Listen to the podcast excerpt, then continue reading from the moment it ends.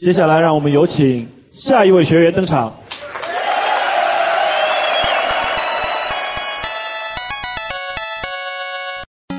各位小伙伴，大家好，欢迎收听今晚脱口秀，我是大帅逼T彦祖。对一些体重超标的肥宅而言，夏天绝对是一个不友好的季节。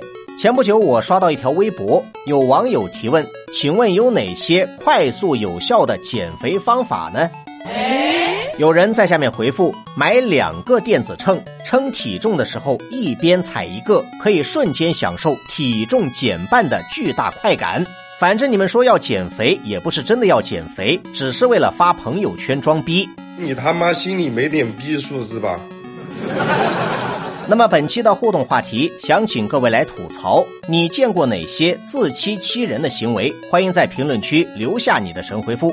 下面马上进入本期的新闻实验室，关注一下发生在我们身边的奇葩新闻。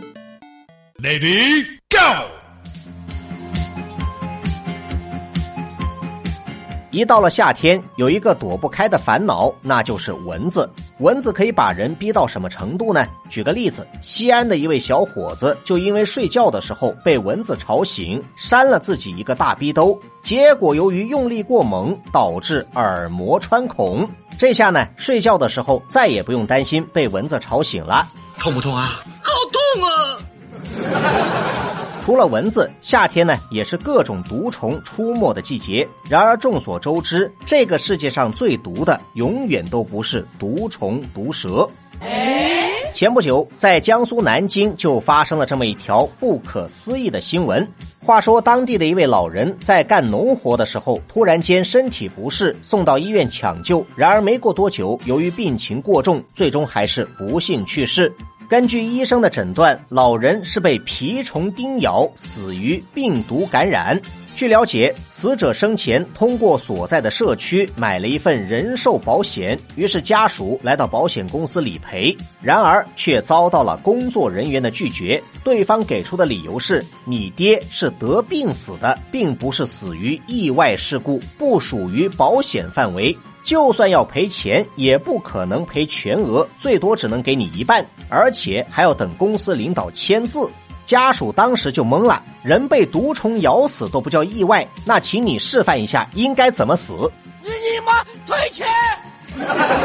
关于蜱虫咬伤致人死亡的保险纠纷，有过很多的先例，大多数法院在判决的时候也都倾向于认为是意外伤害致人死亡，完全符合保险理赔的要求。律师也认为，虽然老人是病死的，但是跟他本身的健康没有关系，而是被蜱虫咬伤感染病毒，这个危险呢不是当事人自己能决定的，完全可以认为是意外。保险公司一味推卸责任的做法显然是有争议的。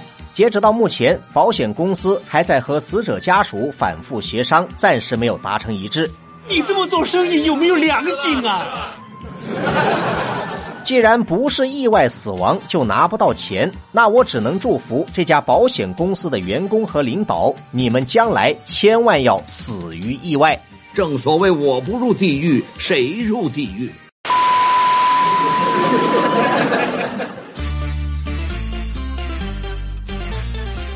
最近呢，网上铺天盖地都是高考相关的新闻，然而大多数都是千篇一律，没什么亮点。其中呢，有这么一条新闻，算得上是与众不同。故事的主角据说是今年广东茂名市的高考状元，他的目标是北大，而且凭他的分数呢，绝对是 OK 的。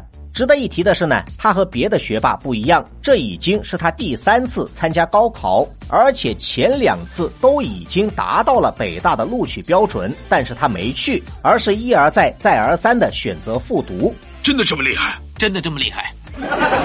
根据某些网友的猜测，之所以考上了又不去，是因为学校每年都有高额的奖金。截止到目前，这位状元获得的各种奖金补助已经累计达到了两百万。就好比呢，我们玩游戏，只要我不点提交任务，就可以卡 bug 无限刷钱。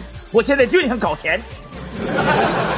然而这种说法也遭到了一些知情人士的反对。根据当事人的同学说，他之所以没去，是因为前两次的分数虽然达到了北大的录取标准，但是呢无法优先选择他理想的专业，所以才会不停的复读。当地教育部门也表示，这名当事人符合本地学生参加高考的标准，只要不违规，怎么考那是人家的自由。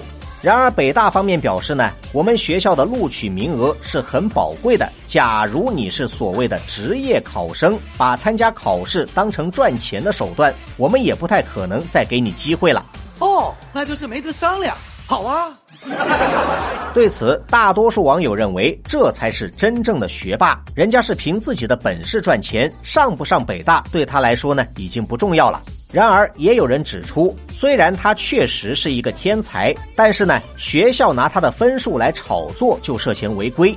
人家之所以能三次考上北大，完全是他的个人实力，学校给他发钱，等于是请他做代言人，往自己脸上贴金。就算他本人不是为了钱，也算是变相的影响了当地教育资源的分配，伤害了高考的公平公正。这样的个人行为虽然不反对，但是也绝对不应该鼓励。嗯，然而我想说，就算学校和家长都鼓励这样的行为，其他人也模仿不来啊。还有谁？生活虐我千百遍，我待生活如初恋，给生活发几条尬死人不偿命的朋友圈。下面马上进入到今天的生活大爆炸环节，瞬间爆炸。熟悉我的朋友呢都知道，我的偶像是两个姓周的男人，其中一个马上要发新专辑，而另一个前不久刚刚过完他的六十岁生日。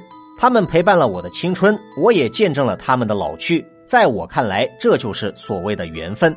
那么今天的生活大爆炸，我想来跟大家分享一个关于缘分的故事。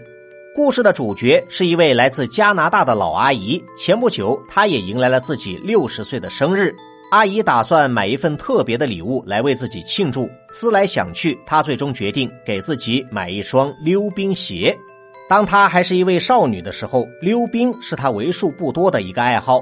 然而成年了以后呢，这个爱好逐渐从他忙碌的生活中消失了。人生就像是一个圆，幸福的人最终都想活成自己童年的样子。于是阿姨决定重拾这个爱好，在网上买了一双最新款的溜冰鞋作为自己的礼物。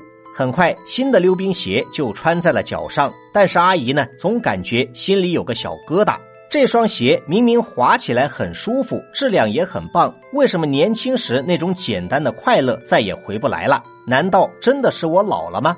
这个时候呢，他心中冒出了一个奇怪的念头，决定找到一双和当年他穿过一模一样的溜冰鞋。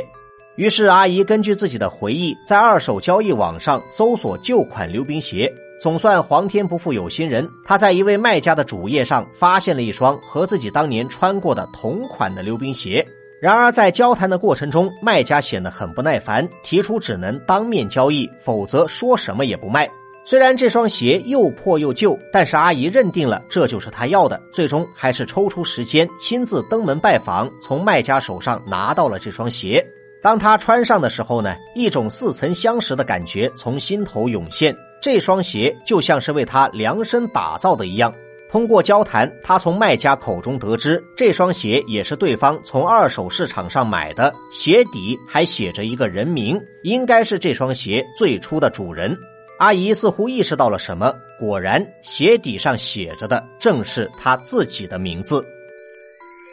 当年阿姨很喜欢这双鞋，几乎每天都穿着它溜过大街小巷。后来为了存够上学期间的生活费，她只能忍痛割爱，将其出售。自此以后，她再也没有了溜冰的兴趣。时隔多年，当她再次出现在眼前的时候，阿姨如获至宝。她说呢，就像是童话中的灰姑娘找回了自己的水晶鞋。卖家也觉得很不可思议，原本他还嫌这位老人家太麻烦，打算终止交易，但是冥冥中好像有种直觉在对他说，一定要把这双鞋卖给这位陌生人。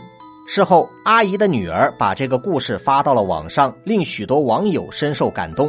众里寻他千百度，童年的小确幸兜兜转转了一大圈，最终又回到自己的身边，这大概就是所谓的缘分。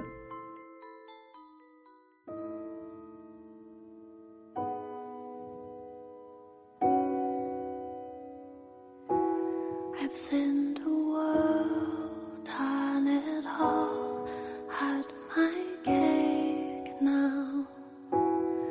Diamonds, brilliant, and Berlin now. Hot summer nights, mid July, when you and I were forever wild. The crazy days.Lights, the way you play with me like a child. Will you still love me when I'm no longer young and beautiful? Will you still love me when I've got nothing but my aching soul? I know you will, I know you will, I know that you willWell, you still love me when I'm no longer young and beautiful.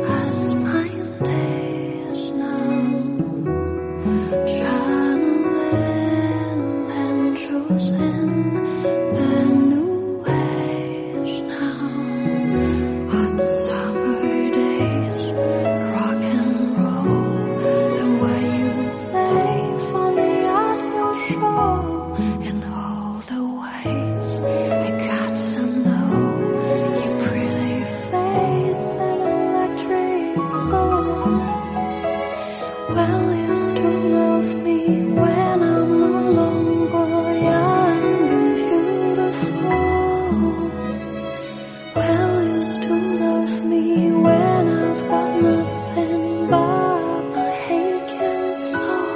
I know you will, I know you will, I know that you will.Let me bring my man.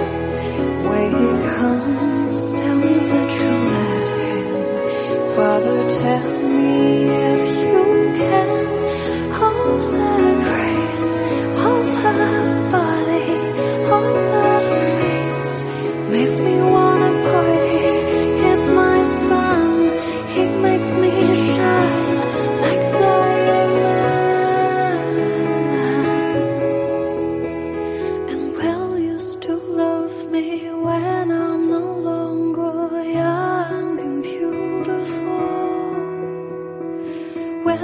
still love me?